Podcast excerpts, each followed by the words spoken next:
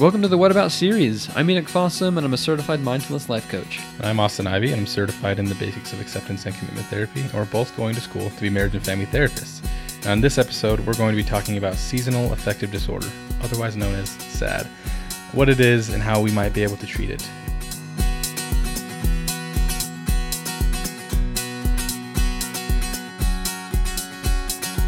Okay, well, welcome back to yet another What About series episode. I think it's episode 21. 21, yeah. And what's happening tonight? Oh my goodness, guys, I'm so excited. I'm going to a 21 Pilots concert, so that's ironic. What? My favorite band in the world. We've done a breakdown of them, and I'm going to a concert soon. Super pumped. Should hold up a sign that actually says, listen to episode blank on What About Therapy. Mulberry Street. They're playing that tonight. Ooh. Mulberry Street, yeah. Okay. It's really cool how they do it, too. Cool. Anyways, today we're going to be talking about, on episode 21 Pilots, um, seasonal affective disorder. Um, this is something that I feel like most people are aware of. It's something that's, I mean, before I was even uh, at all thinking about becoming a therapist, I knew what it was. Um, there's a joke made about it on the TV show The Office. Um, I think Toby has it or something like that, and they're kind of making fun of it that it's a made-up disorder or something like that because he's just sad all the time. Anyways, that was like the first introduction I had to, and I always thought it was just like a silly diagnosis that wasn't real. Yeah. But getting into the therapy world and learning about it, and then doing the research for this episode, it's actually a it's a real problem that people struggle with, and it's Yeah. it's debilitating for people that struggle with it. And um, if you're not aware of what it is and how it develops and who the types of people that develop it, we're going to talk about that today, and that's the point of this episode. But for those of you who know what it is and might even struggle with it, this episode might give you a little bit of insight of maybe some of the causes and what's really Yeah. happening when you experience seasonal affective disorder. Yeah, and it's really common too. Like it's not something that's super rare. So if you are someone that struggles with it, you're not alone. And we're going to talk about hopefully some things that will be helpful for you when it comes to preventative work that you can do to overcome and just deal with um, sad, deal with being sad in a more effective way. Capital SAD. Yeah. SAD, seasonal affective disorder. So that's the way you can remember it is maybe sometimes during the year you get a little sad, and that's because of sad Mhm. that you get sad. And on that same note, um, sadness is probably a huge part of it. But as we're going to talk about today, it's so much more than that. It's more than just Yeah. being sad. Just like any other depressive disorder, this and I believe this follow falls under the category of depressive disorders in the DSM-5, I think.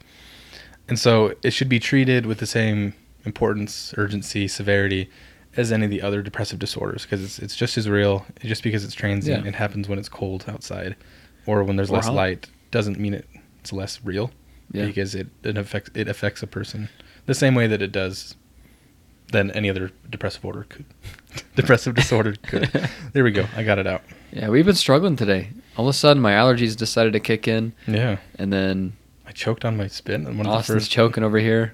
oh boy well we're doing Anyway, it now yeah, we're we're grinding out here. So this article is going to come from the Mayo Clinic, and it is titled "Seasonal Affective Disorder" or SAD. So here are some of the symptoms, and we're just going to be going down this uh, this article here. We'll list it down below. So if you want to read it and go more in depth, please feel free to do so. So the uh, symptoms say in most cases, seasonal affective disorder symptoms appear during late fall or early winter and go away during the sunnier days of spring and summer. Less commonly, people with the opposite pattern have symptoms that begin in spring or summer. In either case, symptoms may start out mild and become more severe as the season progresses. So that's one thing that is really new to me is that seasonal affective disorder can actually happen in the summer as Mhm. well. So if you're someone that actually starts to feel like more depressed or even a little anxious or just sad in the summer, then this is something that you can you can struggle with. It's not something that only happens in the winter when it gets dark and cold. which is typically the the diagnosis that is associated Right. with with this disorder is that it happens in the wintertime because of the different mechanisms that we're going to be talking about in the like the causes of it Yeah. But yeah, it can happen to anyone, and I think it's it's important to to realize that it's not specific to any season. Yeah. It's seasonal affective disorder, not winter affective disorder. Yeah. And it can start early on too. So their whole I mean, we're doing this episode right now because we're ending summer and starting fall. And those of you that may struggle with seasonal affective disorder in towards the winter months, the earlier you start to actually work on it and you do preventing techniques and preventing um, just symptoms, then that will help you go through that season in a more effective and helpful way. Yeah, because maybe in seasons past you've just kind of let it. I don't want to say let it control you, but maybe maybe that's the case. Maybe that is Yeah. for you. Maybe you did just let it kind of take over your life and let the the depression take the the controls. I guess Yeah. that's okay. You know, you, you're you're human. Um, I guess the point of this episode is to maybe give you some alternatives and better understanding of what's going on, so you can take the controls back when seasonal affective disorder starts to settle in for you, if it's a Yeah. normal occurrence for you. But anyways, yeah. So the, some of the signs and symptoms that you can look out for if you're not sure if you have it, or if you are maybe curious of whether or not you know see it in people in your life, um, we can just split this up, maybe two by two. Yeah. So the first two here, um, the signs and symptoms are you feel listless, sad, or down most of the day, nearly every day. So the common symptoms of depression and just sadness, like the acronym suggests, um, those types of feelings. Also, losing an interest in activities that you once enjoyed, which is very common amongst major depressive disorder as well. Yeah. Or having low energy and feeling sluggish. I mean, that goes along with, I think, sad and low energy Mm-hmm. can kind of go hand to hand most Yeah. of the time. Or having problems with sleeping too much. So if you all you do is sleep in the summer, all you do is sleep in the winter, and you just struggle getting up, that could be a sign. We're Yeah. not saying that if you do sleep in, I mean, you know, back like in high school for me when I didn't have to work in the summer, or at least work early, I would sleep until like noon, Mm-hmm. one, Yeah, me too. and I don't think I had seasonal affective disorder, but I could have. oh, it's a teenager that stayed Um, up too late. That's, right. that was my problem. right? Yeah, I mean, just because you have one of these symptoms doesn't mean you don't need to be freaking out and be like, "Oh my gosh!" It's the collection of symptoms over a long period of time Yeah. that debilitates your lifestyle. Yep, yeah. we've talked about that before. Oh, anyways, my turn. um, experiencing carbohydrate cravings, overeating, and weight gain. Very interesting one. Didn't know about that. Um, having difficulty concentrating. So, if anyone knows any of the symptoms of major depressive disorder, these are all very common amongst Yeah. that symptom list as well. Yeah. And then the last two here is feeling hopeless, worthless, or guilty, and having thoughts of not wanting to live. So having suicidal ideations. Mhm. That can be a real thing. Then it just goes more into details of what the fall and winter sad look like compared to spring and summer. So I'll cover fall and winter you can do Let's do it. spring and summer. So the fall and winter, um, these include oversleeping, like we just talked about, appetite changes, especially a craving for foods that are high in carbohydrates because it's so cold and you just need more energy. I mean, I think that's natural. That is natural. I mean, it comes to balance, right? We've talked about that before. Weight gain and then tiredness or low energy. And then for the spring and summer sad, uh, symptoms for the summer onset can include trouble sleeping, so insomnia, poor appetite, weight loss, agitation, and or anxiety, and an increased level of irritability.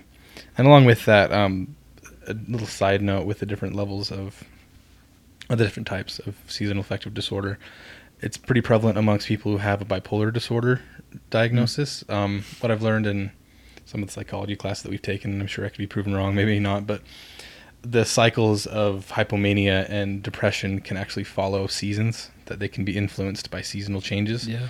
And so the typical thing that you'll see with someone bipolar that's influenced by seasonal affective disorder is hypomania in the summer times, spring and summer, um, that greatly influences their activity levels and um, it can increase anxiety as well. And then as they go into the winter months, that dips them into a depression, um, equal or opposite of that hypomania they felt in the summer.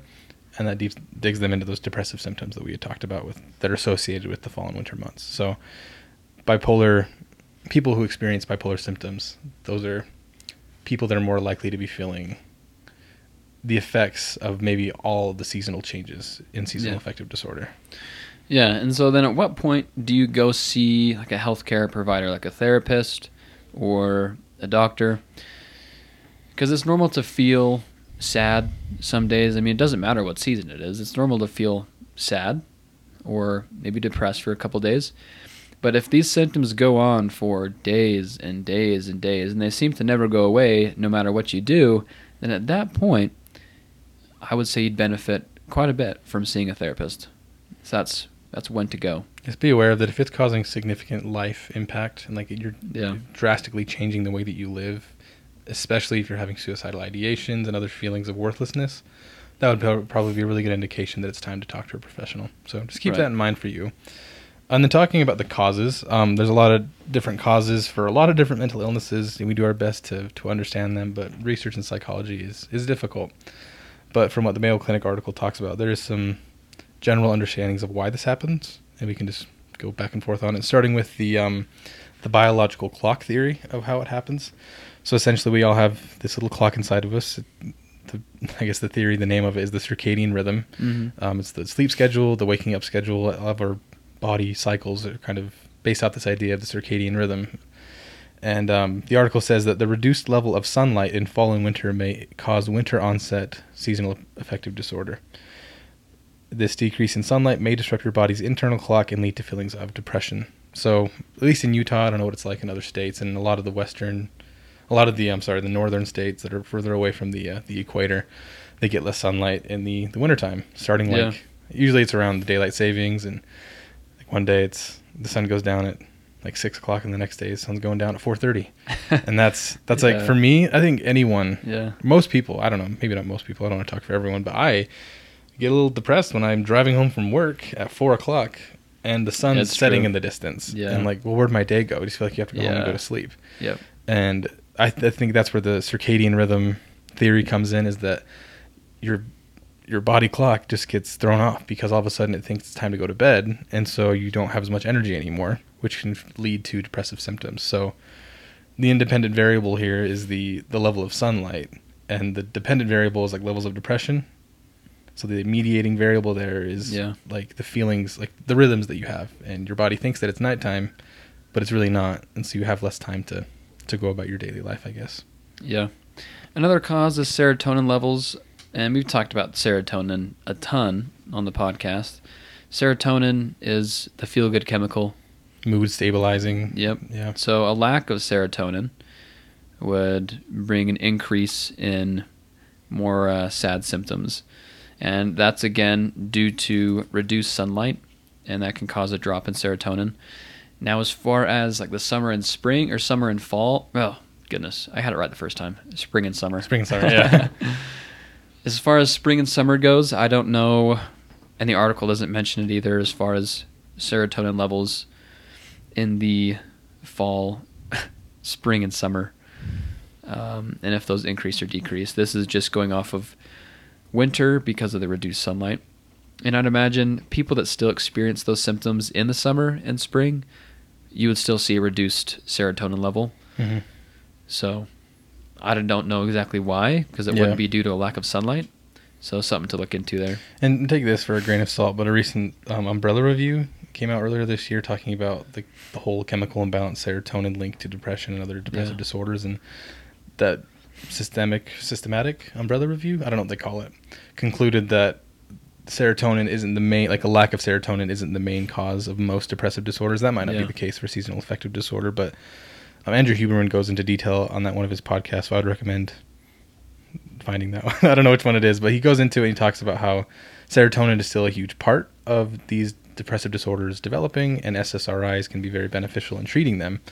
But for the majority of these types of disorders that you're seeing, um, it's not directly caused by a lack of serotonin in the brain, but it can be Right. resolved or treated with an increase of serotonin in the brain going above baseline levels. So just take that as food for thought because it's um it's still something we don't really understand why it happens.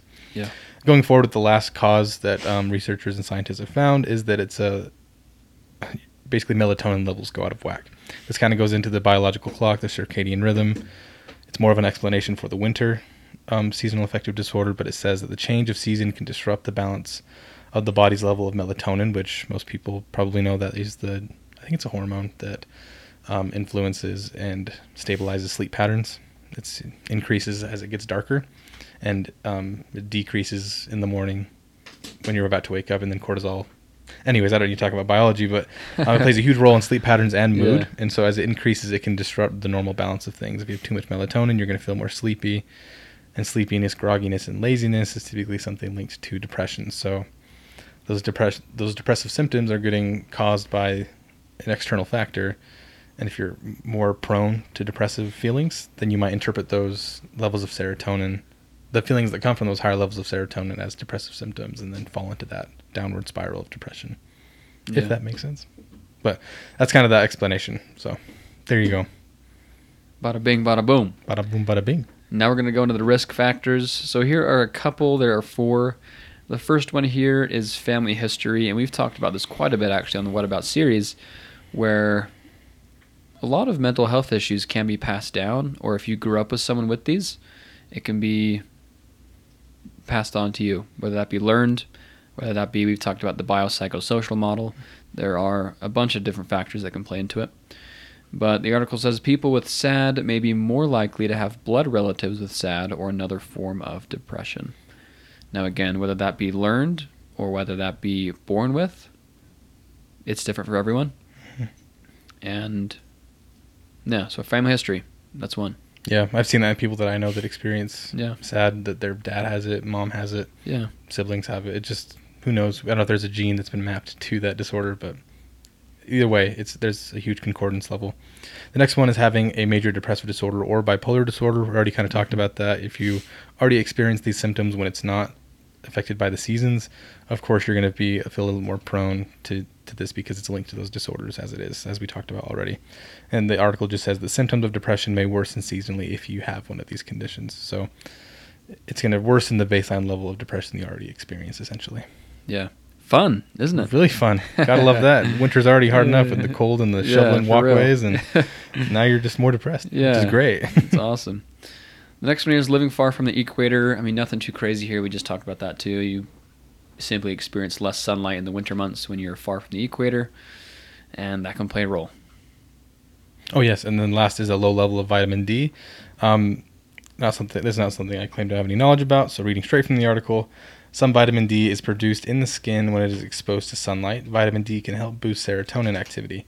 Less sunlight and not getting enough vitamin D from foods and other sources may result in low levels of vitamin D in the body. So I would consult a doctor if you feel that that might be your problem, where you're not getting outside enough, you're just not getting outside, we're not getting outside enough, or you're not getting enough vitamin D in your diet. Um, I would say that is something you have a conversation with your medical doctor or like a dietitian to maybe figure out how you can influence that to maybe that um, in, increase your levels of or decrease levels of, of seasonal affective disorder. Yeah. So maybe talk to a doctor if you feel that that's what's going on. Yeah, I mean, you can even buy like over the counter vitamin D pills. Yeah, like do a little experiment It's- and see if that helps you. Yeah, see if that helps you in any way. Mhm. Vitamin, a ton of vitamin D can't really do any harm. Yeah, if you eat a whole bottle, it might get toxic to you, and you might get sick, or maybe I don't know. I don't know what that looks like, but the very worst, you take a vitamin D pill a day, it's just gonna come out of your body through like urine and stuff. So, um, do a little hypothesis test on yourself and see if you feel better from taking vitamin D. Yeah, so now we're going to jump into some complications. What can this do for your life if you do have seasonal affective disorder? The first one here is social withdrawal. I mean, again, a lot of these are going to be very similar to like major depressive depressive disorder. Like when you're feeling sad, you simply don't want to be around a lot of people. That's how I am. I don't like to be around people when I'm not feeling happy or not when I'm just feeling low. I don't like to be around people. So, so social withdrawal, that's normal. Mm-hmm. And if you feel that way, it's okay. Yeah, and it's it's both a symptom and a cause. Any of these that you're going to be in these complications, they're a symptom and a cause of depression and other depressive symptoms. Because if you withdraw socially, you're going to become more depressed, and then you are more depressed. But if you get are depressed, you're going to socially withdraw, Yeah. and then you're going to be more depressed. It's a it's an unfortunate negative feedback loop. And the next bullet point here is uh, school and work problems are also a complication that both cause and are a result of seasonal affective disorder. And then we have substance abuse. I mean, little wonder. Things like alcohol and nicotine, like cigarettes or vape, they make you feel better. And Mhm. so it's it's no surprise that substance abuse can be something hard for you if you do struggle with seasonal affective disorder. Yeah, and if you look at the places that have less sunlight during the winter and are, are colder throughout the year and just get less direct sunlight. Places like Alaska, Canada, like places in Canada, there's really high drinking rates, really high alcohol alcoholism rates. Hmm. Um, in the United States and places like Canada as well, um, because of the complication that comes with um, depressive symptoms that come in the wintertime. And so, no wonder that substance abuse can be a real complication. Yeah. The next one here is that other mental health disorders such as anxiety or eating disorders can be a complication as well. So just it's probably going to make these things a lot worse. They're just going to have a magnifying glass put on them with seasonal affective disorder being put on top of them. Yeah. And then, like mentioned earlier, the last one here is suicidal thoughts or behavior. So, having those suicidal ideations and wanting to take your life just because you're sick of feeling the way you are. Yeah, and I really like what the article says at the top of the section on complications. It says, take signs and symptoms of seasonal affective disorder seriously. And I kind of opened up the episode talking about Yeah. the episode of The Office where they kind of make fun of it in a way like, oh, seasonal affective disorder, sad. That sounds like a real problem, Toby. I think that's like the quote, like making fun of them. Yeah. And that's, I think it's funny because it's a silly thing because it's, the acronym is sad and it's funny, but it's real and it's serious. And, um, like any other mental health disorder, um, you're worth the solutions and you're worth the prevention and you're worth seeking help. So Yeah. if you find yourself struggling with this year after year, or maybe this year you you experience it for the first time, or it comes back after years of being away, um, take it seriously and do the things necessary for you to feel better. And we're, we're about to talk about that. Yeah, so let's jump into some prevention here. So the article simply says there's no known way to prevent the development of seasonal affective disorder. However, if you take steps early on to manage symptoms, you may be able to prevent them from getting worse over time. You may be able to head off serious changes in mood, appetite, and energy levels as you can predict the time of year in which these symptoms may start. Treatment can help prevent complications, especially if SAD is diagnosed and treated before symptoms get bad. Yeah, that's a. I think that's really good advice because um, it's going to be different for everyone. You know, the the Yeah. prevention that you take, and I like how it takes the emphasis on prevention because if it is something that just happens every year and you know that it's going to happen, I guess it's your responsibility to be aware of what it looks like for you and then take Yeah. steps like during the summer months to prepare for it, especially like August, September as you roll into to fall and winter. Be aware of the changes as they come and not forget about I'm going to switch gears here. Um, kind of what we talked about in our episode on Tuesday with marital atrophy. Um, marriages tend to stop doing what they did when times were good. And what I found in myself, because I've had a little bit of seasonal affective disorder in in myself, especially coming home. I lived in Florida for a couple of years, and it was really sunny in the wintertime, and it was nice. Yeah. Coming home to Utah, and where it gets just really cold and just Dark. just dark. It gets, the sun goes down at like five o'clock, and it's just really depressing. And I lived in a basement apartment for the past two years, and it just gets less light Yeah. on top of that, and so it just feels like I'm in a dungeon all day. And I'll be honest, seasonal affective disorder is something that I've struggled with the past couple of years, just because of the lack of light and living in a basement and Mhm. having lived in Florida for years before that. And so it's something. It's interesting that I noticed that I just stopped doing the things that I would do in the summer months because I didn't feel like doing it because I feel like I couldn't. yeah. But the reality is, you can still, just like that we talked about on Tuesday, you can, you can change and manipulate the things that you do in the good times, and fit them into the bad times, so you can at least try to fit those things in, so you can feel a little bit better and live like you do in the summer months. So I guess like my unprofessional advice, without any letters next to my name, when it comes to prevention and treating some of the symptoms, is focus on doing things that you do during the summer months as much as you can. I know going outside to play soccer right. or- going swimming. yeah, going swimming or going to Yeah. going to some pool or playing pickleball outside or tennis, whatever it is, going fishing. That's hard for me because I love fishing. It's really hard to do in the wintertime. Um, focus on other things that you care about and focus on doing those things. Values, the things that you value throughout the wintertime because that's that's going to be your um I don't know, your saving grace. I don't know what else you want to call it, but depression for some reason or another tends to drive us away the, from the things that we care about Yeah. and makes us believe that we don't care about them anymore Yeah. because the most important thing is the way that we're feeling. That's valid and I understand that feeling, I really do. But case study, Austin Ivy, what I've noticed within myself is that focusing on the things that I care about in the times where I feel like I'm affected by the winter months, it helps reduce those feelings that come with seasonal affective disorder.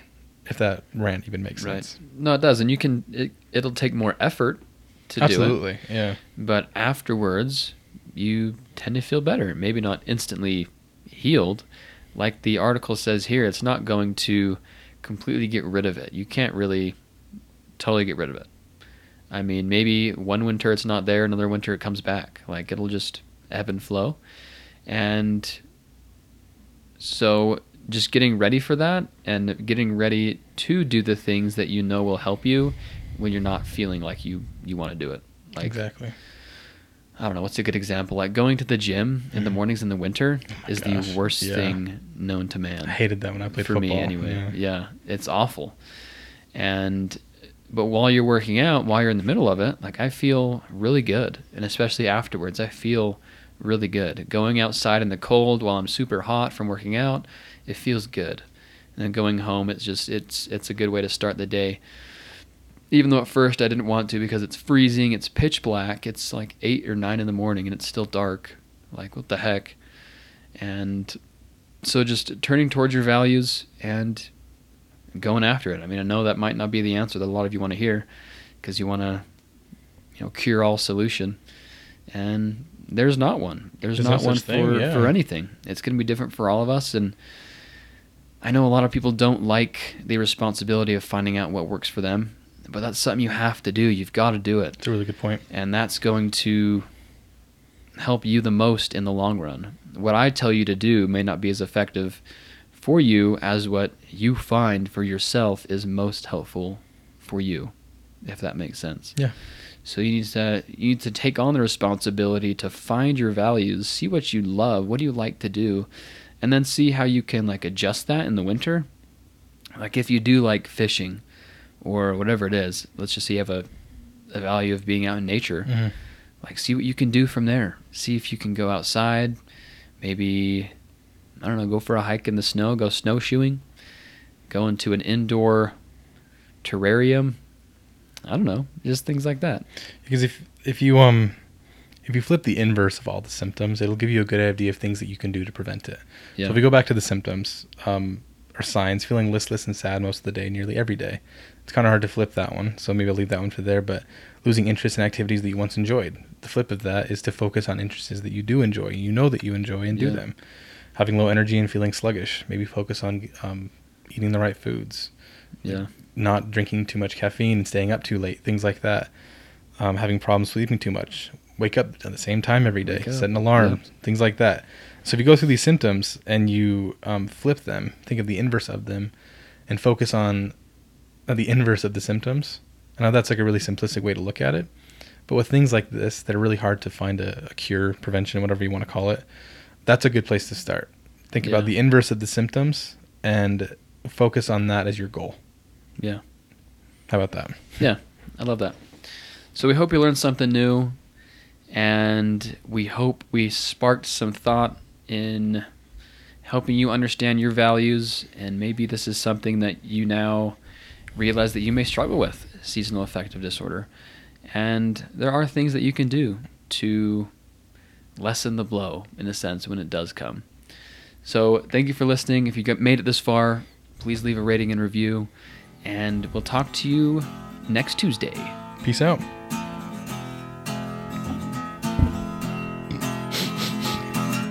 What about, what about therapy? What about, what about therapy? What about, what about therapy? Yeah. What about, what about therapy? What about, what about therapy? What about, what about therapy? Yeah. What about, what about therapy? What about, what about therapy? What about, what about therapy? What about, what about therapy?